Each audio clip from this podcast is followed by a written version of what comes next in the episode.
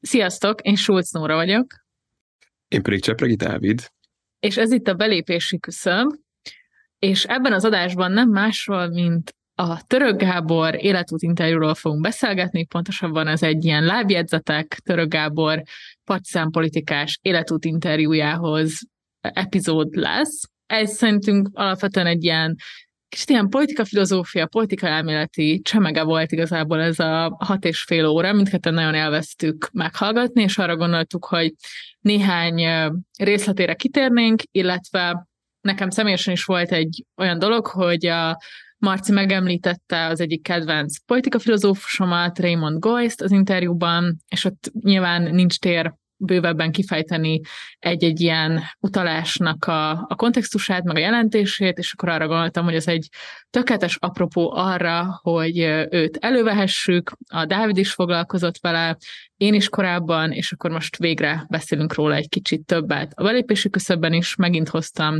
egy rövidebb fordítást, úgyhogy ez egy ilyen rövidebb, reflexiós adás lesz a Török Gábor interjúra. Ha érdekel, akkor maradjatok velünk. Az az ember, aki azt mondja, hogy nincs különbség bal és jobb oldal között, az jobb oldali. Mi nem az ellenzék ellenzék, hanem az ellenzék lelkiismerete szeretnék lenni. Megint úgy van, hogy olyan ember, aki nem cselekszik, állhat azon az állásponton, hogy az egész társadalom egy elvetendő valami amikor a kapitalizmus világmérdő bukására én sem látok rövid távol kilátást. Miért tetszik lábjegyzetelni a saját életét? Miért nem tetszik átélni? Miért csak reflektál?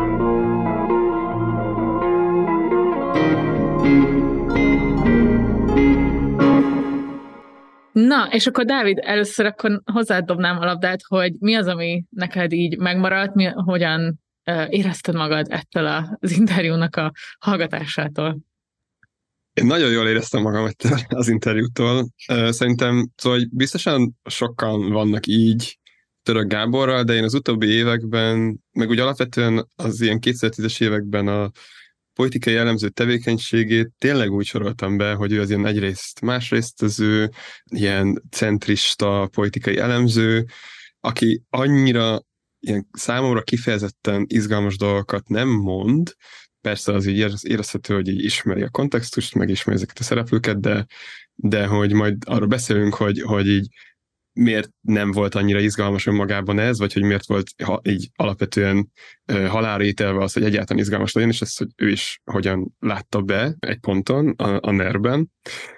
És amúgy, ami, amin gondolkoztam hogy utána, hogy, hogy hogy van egy ilyen koncepció, amit viszonylag az interjú elején el, elmesél, egy ilyen kicsit személyesebb ö, perspektívából, hogy a politikának van egy ilyen paraván jellege, hogy amit látunk kint a nyilvánosságban, az ugye a felszín, az ilyen marxista szempontból az az ilyen politikai színház, ha úgy tetszik, de hogy megértsük ezt a színházat, ahhoz a paraván mögé kell néznünk, a paraván mögötti eseményeket is kell figyelnünk. És na, a szerintem a török Gábornak is van egy ilyen paraván jellege. Igazából ezen gondolkoztam, hogy, hogy most, hogy egy hat órában elmondta egyrészt személyesen, másrészt amúgy ilyen elméleti megalapozással azt, hogy ő azt a fajta elemzői pozícióját hogyan fogja fel, amit képviselt, főleg amúgy 2010-es évek elején, és hogy emögött milyen, nem tudom, személyes érdeklődések, milyen ilyen személyes politikai kapcsolatok, meg, meg, meg tapasztalatok vannak, így már sokkal jobban értem, hogy ő miért tartja annyira fontosnak, hogy ilyen hatalomtechnikai szempontból elemezzük az aktuális politikát, vagy épp, hogy ne elemezzük, mert egy ponton ő ezt a személyes döntést hozta meg. Szóval számomra nagyon izgi volt, nagyon, mm, én, én amúgy alapvetően, hogy a Kormiszon tanultam, sajnos engem nem tanított, lehet, hogyha tanított volna, akkor, akkor ezt a paravánt, ezt a török Gábor paravánt, paravánt hamarabb megértettem volna. De te, te mit gondoltál róla? Igen, egyébként én ugye magyar politológiai oktatásban nem vettem részt, és csak így kicsit messzebbről figyelem ezt az egész szcénát, és abban a török Gábornak ezt a fajta ilyen ambivalens helyzetét, hogy őt így igazán nem tartják a szakma részének, mert túlságosan kommentálja az aktuálpolitikát. Ebben például mindig volt bennem egy tök nagy empátia felé, hogy miért ne, miért ne lehetne szakmailag komolyan vehető az, aki hajlandó beülni egy, egy választási műsorba, akár vagy, vagy aktuálisabb eseményeket is elemezni, és ebben, vagy így mindig így amúgy bár sokszor igen, az egyrészt másrésztezés miatt, vagy nem tudom, más okokból kicsit ilyen felszínesnek tűnt, de másrészt pedig szerintem ez egy ilyen fontos attitűd, amit képviselt a politológus szakma szempontjából, hogy, hogy kell tudni mankókat adni a szélesebb nyilvánosság részére is.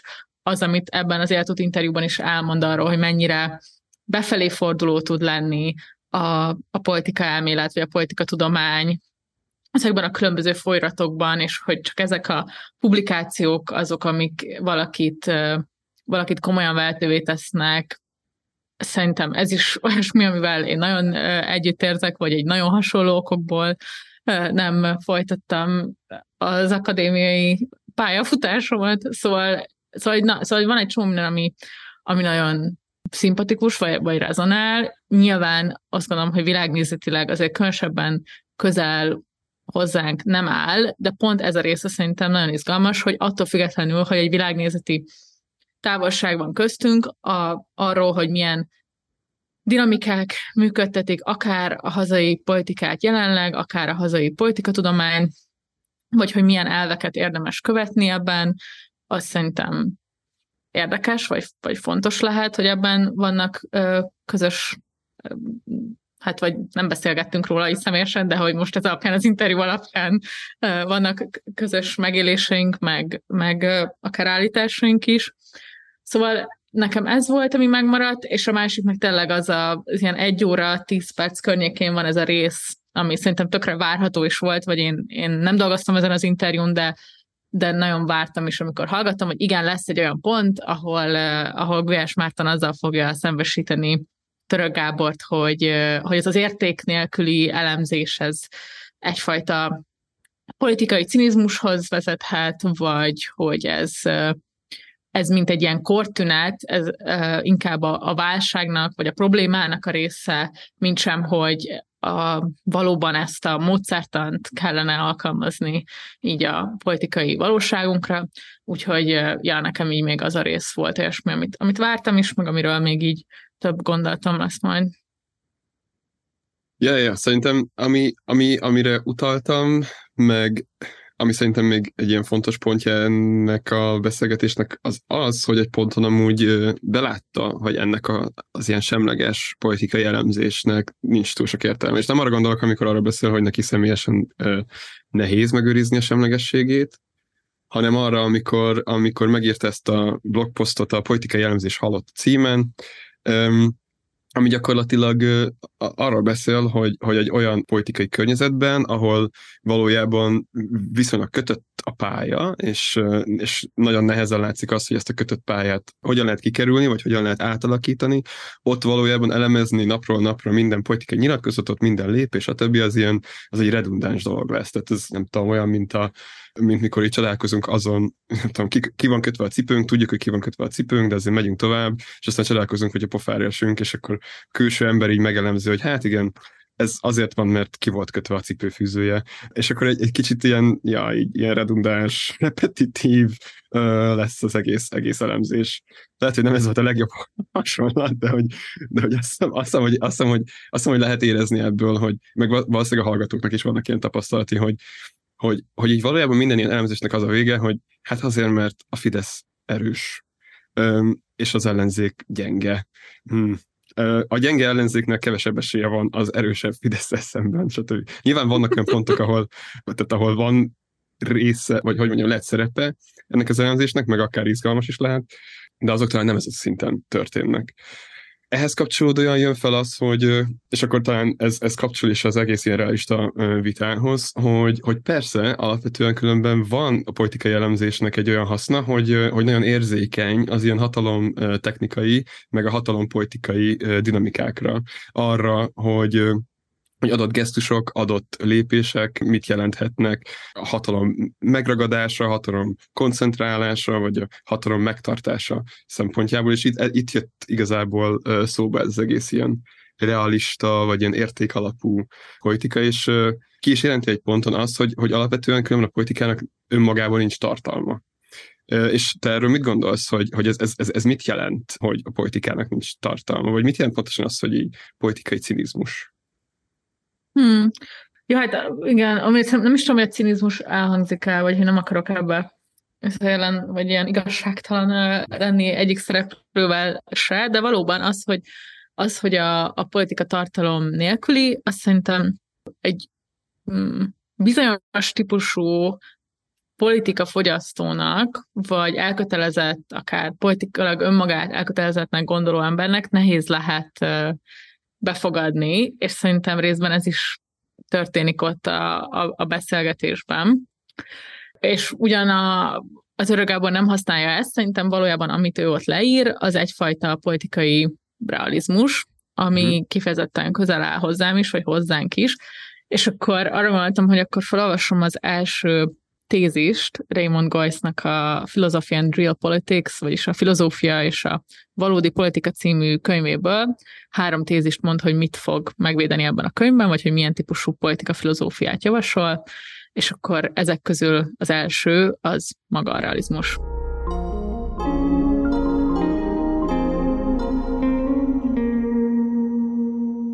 Először is a politikai filozófiának realistának kell lennie. Ez durván szólva azt jelenti, hogy nem azzal kell foglalkoznia, hogy ideális esetben, vagy racionálisan hogyan kellene az embereknek cselekedniük, mire kellene vágyniuk, mit kellene értékesnek tartaniuk, vagy milyen embereknek kellene lenniük, hanem abból kell kiindulnia, ahogyan a társadalmi, gazdasági, politikai, stb. intézmények ténylegesen működnek egy adott időben, egy adott társadalomban. És mi az, ami valóban cselekvésre készteti az embereket, az adott körülmények között. A valódi motivációk hangsúlyozása nem igényli, hogy az ember tagadja, hogy az embereknek van egy számukra igen fontos képzeletbeli élete, olyan törekvései, eszményei, amelyeket követni szeretnének, vagy akár erkölcsi nézeteik, amelyek befolyásolják viselkedésüket. És mindez nem jelenti azt sem, hogy az emberek sosem racionálisak, vagy hogy gyakran nem éppen, hogy abból lenne hasznuk, ha racionálisak lennének. A politikai realizmus azt jelenti, tautológikusan megfogalmazva, hogy ezek az eszmék és törekvések befolyásolják viselkedésüket, és ennél fogva politikailag relevánsak. De csak olyan mértékben, amilyen mértékben ténylegesen befolyásolják az emberek viselkedését valamilyen módon. Csak azért, mert bizonyos eszményi vagy erkölcsi alapelvek jól néznek ki, vagy hihetőnek tűnnek nekünk, azoknak, akik javasolják őket, vagy azoknak, akiknek ajánlják, a proféta számára, vagy azoknak az embereknek, akiket a proféta megszólít, ebből még nem következik, hogy ezek a normák, kánonok vagy elvek egyáltalán bármilyen hatással lesznek arra, ahogy az emberek valójában cselekszenek. Na, és ezt csak azért is gondoltam hozni, mert szerintem ez az, amiről szó van, hogy ki mit tart a politika tartalmának. És amikor azt mondja a török Gábor, hogy nincs tartalma a politikának, most jelenleg mondjuk adott esetben a magyarországi politikai berendezkedésben, vagy erőviszonyok között, akkor arról beszél, hogy jelenleg olyan a társadalmi, gazdasági, politikai ö, működés, hogy azok a közpolitikai vagy eszményi elvek vagy értékek, amelyek természetesen jelen vannak a világunkban, és bizonyos szempontból informálják, meg irányíthatják az emberek cselekedeteit, hogyha azokra fókuszálunk, akkor egy kevéssé jelent, egy politikailag kevéssé jelentékeny dologra fókuszálunk, ami persze lehet, hogy egy értékvesztett állapot, vagy valaki úgy érzi, hogy, hogy ez egy sajnálatos dolog, hogy nem a közpolitikai kérdések vagy az eszmények irányítják a, a közösségek életét, de egyszerűen az a, ez a valóság, azt látjuk, hogy nem ezen múlik hogy bizonyos ágensek milyen döntéseket hoznak, és milyen cselekedeteket hajtanak végre. Kicsit másképp fogalmazott talán az, hogy hogy nem is feltétlenül jelenti azt, hogy politikailag akkor leszel a sikeres, hogyha tényleg teljesen tartalmatlanul egy ilyen üres jelölőként próbálsz vindikálni magadnak politikai pozíciót, Persze, az, hogy pragmatikus legyél, és legyen egyfajta nyitottságod arra, hogy alkalmazkodj különben az ilyen értékválasztásokhoz, vagy értékváltozásokhoz egy társadalomban, az segíthet a, a sikerben, meg a hatalom megszerzésében, és erre szerintem tényleg tehát a, Fidesz a legtökéletesebb példa, aki elindult egyik oldalról, és aztán kikötött a másik oldalon, mert a párt, meg a politikai közösségének a szenzorai érezték, hogy itt alapvetően más irányba kell menni annak érdekében, hogy, hogy pozíciókat is szerezzenek. De az, hogy legyen egyfajta ilyen közös érték, közösség, az fontos ahhoz, hogy politikai közösségeket is építsünk, meg fenntartsunk. Az a kérdés, hogy amikor értékekről beszélünk, akkor milyen értékekről beszélünk? Ezt a Nóra úgy szokta mondani, hogy az a kérdés, hogy milyen abstrakciós szinteken képzelik el ezeket az értékeket. Mert az alapján nem lehet csinálni politikai közösséget, ami most itt nem... Tényleg ezt szoktam mondani. igen, igen, igen. Tehát, hogy, hogy, Amikor kimondod, akkor is a saját hangomon hallom. majd AI-jal azt automatizáljuk, hogyha ezt a mondatot mondom, akkor ez mindig a te hangodon legyen. Um, tehát, hogy amikor értékközösségről beszélek, ami eszenciális szerintem a politikai közösségekhez, akkor nem arra gondolok, hogy egy tökéletes ideális társadalomnak a képén kell minden egyes embernek képviselnie, hanem arra, hogy legyen egy ilyen alap egyetértésünk abban, hogy ha azt látjuk, hogy van egy három műszakos munkaszerződése valakinek, és egy nappal előtte változtatják meg a műszakjait, akkor mondjuk azt, hogy hát ez nem oké. Okay. Tehát olyan dolgokat, ami, amik alapvetően a mindennapi tapasztalatainkhoz tartoznak, és amiben alapvetően meg tudunk fogalmazni elérhető célokat. Nyilván jelenleg pont ez okozza a nehézséget, hogy így nem, nagyon nehéz megfogalmazni elérhető célokat, és ilyenkor hajlamosak vagyunk arra, hogy menekülünk az, az abstrakciókba, meg menekülünk olyan dolgokba, amelyekben azt gondoljuk, hogy mindenki azért csak egyetért, de valójában az, hogy ezek gyakorlatban mit jelent, azt nem tudnánk megfogalmazni. De azt várjuk ettől, hogy hát a nagy egész az majd biztos kihoz valamilyen számunkra kedvező politikai formációt, miközben minél nagyobb az egész, ugye annál nehezebb konkrétan megfogni ezt a közös nevezőt. Ami, ami szerintem viszont ehhez kapcsolódóan tök érdekes volt, hogy, hogy tényleg ez egy kontextusba beágyazott dolog, és az interjú végén, most már tényleg ilyen török Gábor elemez, elemezbe megyünk bele, az interjú végén szerintem nagyon fontos volt az, hogy kiemelte, hogy, hogy ebből a függőpályából, ami most létezik, ne értsük ezt félre, hogy te is mondtad, ne gondoljuk azt, hogy ez egy teljesen értékvesztett, egy ilyen bomlásnak indult társadalom, hanem próbáljuk megtalálni azokat az ilyen politikai értelemben is releváns értékeket és értők közösségeket, amelyek kikezdhetik ezt, a, ezt az ilyen monoton, meg ilyen kicsit ilyen beállt valóságot. És akkor itt például tök releváns a, a, a múltkori lengyel példa, hogy nyilván a helyi választórendszerük is arra tolja őket, hogy, hogy ilyen választási stratégiát toljanak, de hogy a, a siker egyik aspektus az volt, hogy ott az ellenzéki pártok meg tudták mutatni a saját arcélüket, és nem kellett redukálniuk a saját politikai programjukat, saját értékvilágokat a legkisebb közös többszörösre. És amúgy szerintem ez tök izgalmas, hogy ezt, hogy ezt, hogy ezt ilyen szinten is egy, egy politikai jellemző így képviseli a nyilvánosságban. Ja, mit gondolsz, Abszolút. mit gondolsz ezekről? Természetesen kellenek mm, értékek, hiedelmek, közös, nem tudom, kultúra, meg mítosz egy politikai közösséghez, de hogy az a kérdés, hogy akkor tudunk-e olyan közös értékeket, hiedelmeket meghatározni, amelyek utána valóban a cselekedeteinkre hatással vannak. Nyilván ez oda-vissza is működik, mert hogyha egyszer egy közösségben kialakulnak bizonyos normák, az elkerülhetetlenül befolyásolja a cselekedeteinket, de nagyon sokszor szerintem, főleg mikor valamilyen politikai cselekvésnek a megteremtéséről van szó, akkor létre tud jönni egyébként a liberális politikai gondolkodásnak a, az ilyen túlterjedése miatt szerintem egy olyan dinamika, hogy elé köt, hogy is van ez a mondás, hogy mi elé köt, hogy a lovat kötjük a szekér a elé, vagy hogy? A szekéret kötjük a ló elé. A lovat persze, hogy igen, a igen. elé kötjük. Na, és hogy szerintem ez nagyon fontos, hogy olyan értékeket, meg mitoszokat, meg normákat válasszunk, ami mögé oda lehet kötni a szekeret. Fú, basszus. Um, tehát, és mi van a cipőfűző?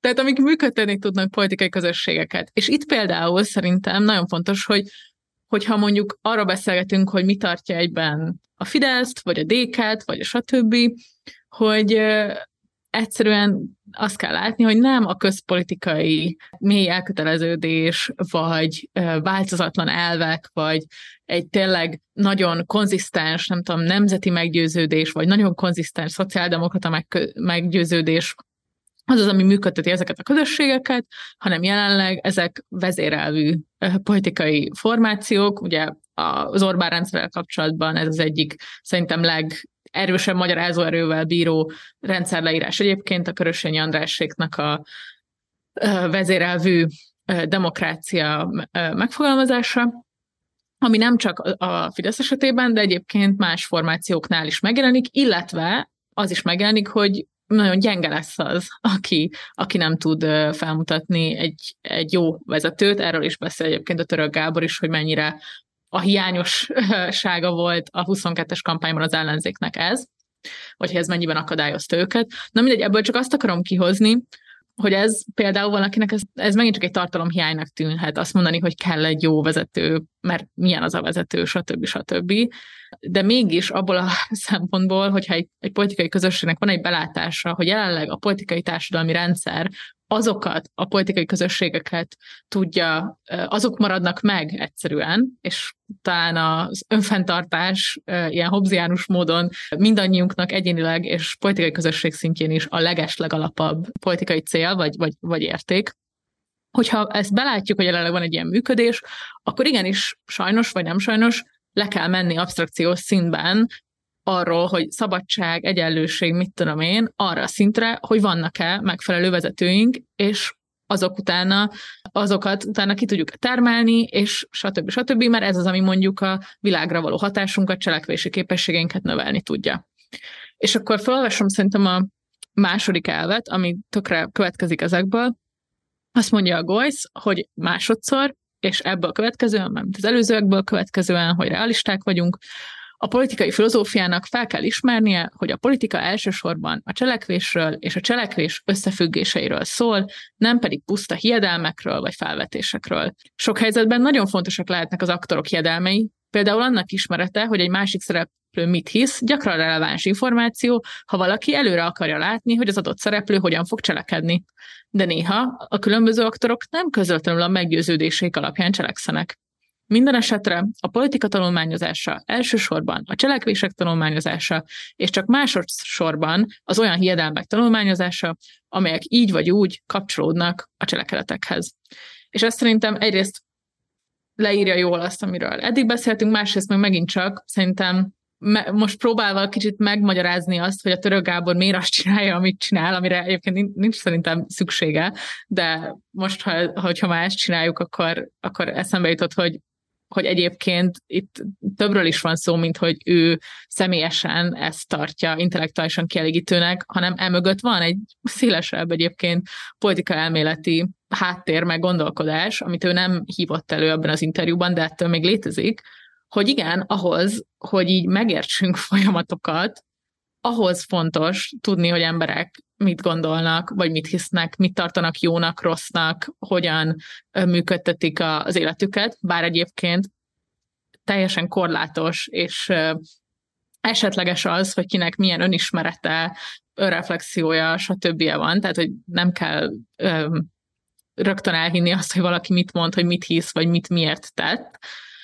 Mert hogy pont ez van, hogy a politikában ezek valahogy mindig hozzáférhetetlenek maradnak, és csak abból lehet aztán igazán elemezni, hogyha azt nézzük, hogy egy-egy döntési pontnál, ahol be tudjuk azonosítani a különböző lehetőségeket, milyen választásokat tett valaki, és milyen cselekedeteket tett meg. Ilyen szempontból azért inspiráló az Orbán Viktor. Um, ugye, aki, aki vállalja azt, hogy ne azt tessék nézni, amit mondok, hanem azt, amit csinálok tényleg az, az egy izgalmas projekt, és az egyik ilyen, leg, vagy számomra az egy, egyik legizgalmasabb rendszervetés utáni Magyarországon, hogy az ő működését, a Fidesz történetét megértsük, és így ebből próbáljuk gyakorlatilag így összerakni azt, hogy mi történt a 90-es, mi történt a 2000-es években, és hogy ezek a történések milyen társadalmi valóságba ágyazottak bele. Ja, abszolút, és szerintem ez tök jó, hogy mondod, hogy a, hogy a Fidesz történetén keresztül mennyire jól meg lehet érteni adott esetben a szélesebb magyarországi politikai kontextust is, és akkor ez a egyébként nagyon fontos, hogy a, a Goyce-nak is ez a harmadik tézise, tehát a harmadik tézis, amelyet meg akarok védeni, mondja, az az, hogy a politika történelmileg beágyazott. olyan emberek közötti interakciókkal foglalkozik, amelyek egy meghatározott intézményes kontextusban jönnek létre, amely idővel szintén változik, és a politika tanulmányozásának tükröznie kell ezt a tényt. Ez nem az általánosítással szembeni ellenvetés. Nem is tudjuk, mi lenne általánosítások nélkül gondolkodni. Minden azonáltal egyszerűen az a helyzet, hogy a túlzott általánosítás sosem igazán informatív. A politikai filozófiának nincsenek érdekes, örök kérdései. És ez megint csak az, hogy azzal kapcsolatban szerintem egy ilyen belátásnak az aláhúzása, hogy lehet, hogy most az abból tudjuk megérteni a magyarországi politikai kontextust, hogyha a Fideszen keresztül, vagy Orbán Viktoron keresztül nézzük, de hogy ezek az elméletek, az, hogy mondjuk egy vezetőnek mekkora szerepe van, vagy az, hogy mennyire kell a, ugye, amit Kamarilla politikának nevez a Török Gábor is, erre fókuszálni, ez a jelen kontextusnak és a jelen helyzetnek a sajátja, és ez egyébként fontos szerintem abban a szempontból is, hogy amikor valaki elemzőként ezt a szempontot választja, akkor meg kell magyaráznia szerintem, és ő ezt meg is teszi, hogy miért, és ez nem jelenti azt, hogy ez az egyetlen nézőpont, tehát hogy ne lenne a rendszerváltás utáni politikai-gazdasági folyamatoknak is nagyon fontos magyarázó ereje, de van egy indoklás, és szerintem egyébként egy helyes indoklás azzal kapcsolatban, hogy most ez adott esetben miért relevánsabb, mint egy marxista világrendszer elemzés, vagy mit tudom én.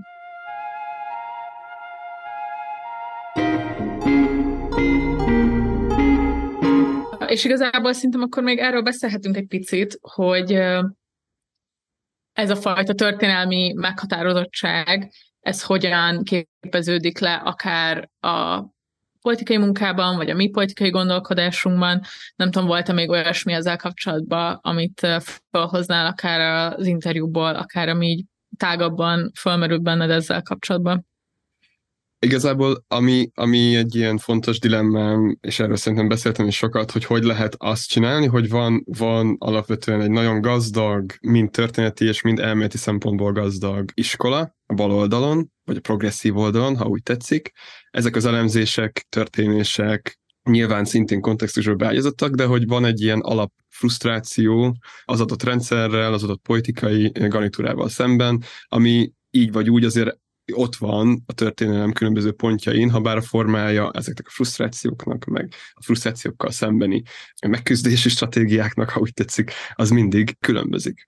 Na és hogy szerintem az, a, az az ilyen nagyon érdekes feladat, mert ez nem dilemma, hanem ez egy feladat, hogy hogyan lehet fenntartani azt, hogy a történeti kontextus mindig változik, ha bár ezek a frusztrációk jelen vannak, hogyan tudjuk megtalálni azt, hogy mégis bizonyos szempontból ezeket az értékeket átörökítve megtaláljuk az adott történelmi kontextusra alkalmas formát annak, hogy artikuláljuk ezeket a frusztrációkat. Na, hogyha már absztrakciós szintekről beszélhetünk, akkor ez biztos uh, valahol ott van a, a felső, nem tudom, tízben, de hogy, hogy csinálhatjuk azt, hogy megőrizzük azt, hogy számunkra fontos a, a kizsákmányolás elleni küzdelem, anélkül, hogy ilyen naftalin szagú létezett szocializmusnak tűnne az, amit mondunk. És szerintem ez, ez a legfontosabb feladat igazából ma, és különben nem csak a baloldalnak, hanem, hanem az ellenzék más szereplőinek is, tehát hogy hogy hogyan lehet újra csomagolni a liberalizmust adott esetben, hogyha már a Momentumról, vagy a Momentum így meg lett említve, mert hogy, mert hogy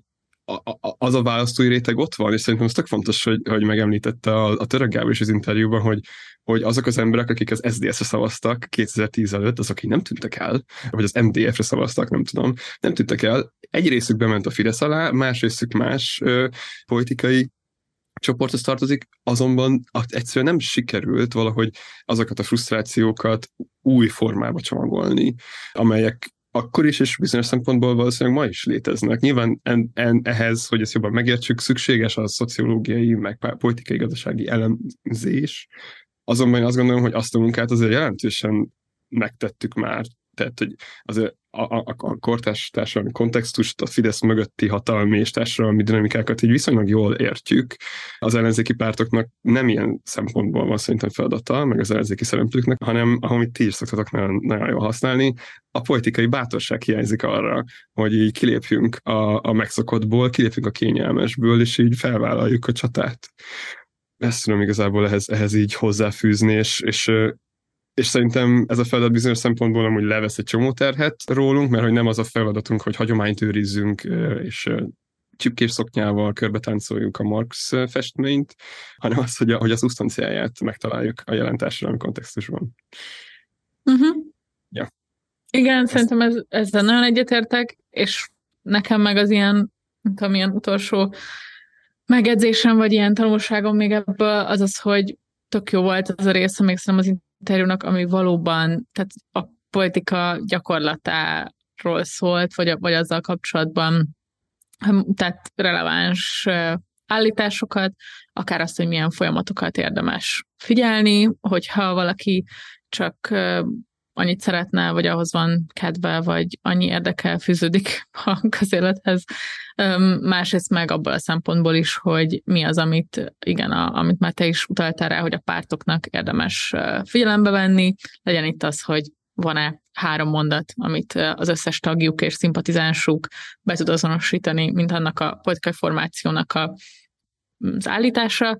Másrésztről meg szerintem az, hogy ezeket a fajta tényleg a politikának a, a, a gyakorlatáról, a cselekvésről, arról, hogy mi az, ami működtetni tud és sikerre tud vinni projekteket, hogy erről vajon eleget beszélünk el, vagy eleget beszélnek el adott esetben egymás között politikai közösségek, úgyhogy szerintem tök sok konstruktív dolog volt ilyen szempontból is ebben az interjúban. Nekem egy plusz egyen van, ami egyáltalán nem kapcsolódik a Goyshoz, de meg amúgy valószínűleg most fogom ezt igazán kibontani, de kifejezetten tetszett az, hogy hogy alapvetően azt javasolja, hogy nem kell igazán figyelni az aktuál politikát. Tehát, hogy figyeljük kevésbé, legyünk valamennyire érzékenyek az ilyen nagyobb politikai folyamatokra, nagyobb tendenciákra, de, de felesleges azon csámcsogni, mint nap, hogy ki mit mondott, milyen aktuális botrány van, stb. És, és hogy korábban beszéltem már arról, hogy én alapvetően nem tartom izgalmasnak az aktuál politikát, és hogy különben részben emiatt kezdtem el foglalkozni a politikával, meg a mozgalomépítéssel, és hogy, és hogy szerintem ez különben ilyen mentálhigiénés szempontból is fontos. Tehát nyilván van egy ilyen része ennek azoknak, akik a politikai paraván valamelyik oldalán, de azért a paravához valamennyire közel működnek. Az szerintem egy külön érdekes téma lehet, hogy hogy a politikai paraván mögött lévő szervezők, politikusok, stb. mentális egészségével mi van, de hogy ez külön érdekes politika fogyasztóként is. Szerintem sokan vannak a hallgatóink között is, akik alapvetően ilyen politics junkik, tudom, hogy mi ez erre a magyar megfelelő, és amúgy politika nyilván ennek függők. van... Politika függő? Ja, ja, ja. Nyilván van, van ennek pozitív hozadéka is, mert elképesztően tájékozott leszel, meg nem tudom, de közben meg egy csomó energiád elmegy arra, hogy, hogy olyan dolgokon idegeskedsz, aminek valójában a nagy kép szempontjából nincsen tétje, és ez az megnyugtatott, vagy ez egy ilyen megerősítést adott arra, hogy, hogy egy politikai elemző sem követi megállás nélkül az aktuál politikai történéseket, éppen azért, mert most egy kicsit egy ilyen befagyott állapot van, és a, a helyet, ja. hogy a felszínt néznénk, a helyet um, a mélyben kell valószínűleg jobban érteni a dolgokat, és a mélyben kell cselekedni. Hát vagy hogyha te politik, hogyha a paravánnak a külsején vagy, akkor mondja szerintem azt, hogy nem érdemes napi szinten azt követni, hogy mit pakolnak ki a paraván elé, mert úgyse fogod valójában érteni, hogy hogy mi történik, és akkor már jobb az a mentális állapot, meg az a szem, ami, ami csak hosszú távon vált, vagy az ilyen kisebb, vagy kev, nem tudom, kisebb időközönként nem kitűnő, de hosszabb távon kivilágló változásokat, meg vagy azonosságokat látja. Igen, nekem még, e, vagy csak ilyen utolsó-utolsó, hogy hogy valahogy ne, mindig is irritált, amikor valamilyen könyvből, vagy eszéből, vagy nem tudom miből próbálják levezetni a, az Orbán rendszernek a működését, vagy ja, ezeket Boston mindig Politics. valahol. Az, yeah. Hát ez az egyik, de több is van egyébként, igen, és, igen, igen. és, és, és nem, és igazából nem tudtam megfogalmazni, hogy pontosan miért zavar ez, és hogy mondjam, a Törő Gábor sem mond erre egy különösebben nagy elemzés, csak olyan felszabadító volt, hogy így tudod, ilyen komoly ember, komoly helyzetben azt mondja mondani, hogy hát ez nem így, ez nem így működik. És, és igazából nekem is csak ennyi az álláspontom, hogy, így, hogy te, te, teljes mértékben irreálisnak látom azt, hogy ez, hogy ez így történne, hogy ezek ilyen receptek lennének.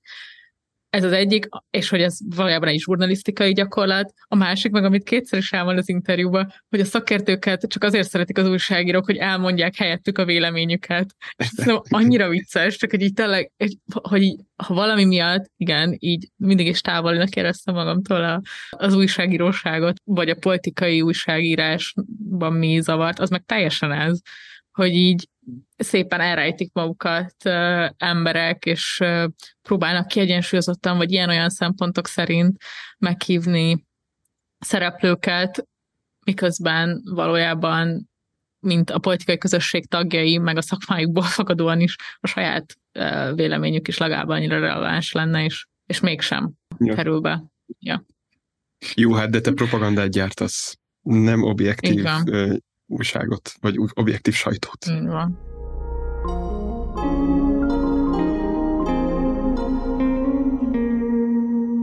Nagyon-nagyon köszi, hogy velünk tartottatok ebben a mai belépési küszöbb adásban is, ahol a Török Gábor politika életinterjúhoz fűztük hozzá saját lábjegyzeteinket és gondolatainkat. Hogyha titeket is inspirált vagy elgondolkodott ez az interjú, akkor mindenképpen írjatok nekünk. A belépési küszöbb kukacgmail.com címen tudjuk olvasni a leveleiteket, vagy Facebookon, Instagramon megtaláltok minket. Hogyha tetszett ez az adás, akkor küld el három ismerősödnek, aki szintén uh, érdeklődik a politika iránt, nagyon megköszönjük ezzel, tök sokat tesztek azért, hogy a munkánk minél többekhez eljusson, akiket érdekelhet, illetve az adás leírásában megtaláltok néhány politikai realizmussal kapcsolatos anyagot, amiben a Dávid vagy én valahogyan részt vettünk, úgyhogy ha érdekel bővebben ez a téma, akkor mindenképpen nézzétek meg a leírásban. Két hét múlva találkozunk, sziasztok! Most nem tudtam bekapcsolni mikor. Dávid, Dávid, le vagy némítva? Ja, ja. ja, ja. Nagyon, kösz, nagyon, kösz, nagyon kösz, hogy velünk tartottatok most is. Hamarosan jövünk újra. Most. Aj, na jó, ez amúgy tök jó volt szerintem, ez egy tök jó beszélgetés volt. Szerintem is. Én nagyon ja, ja.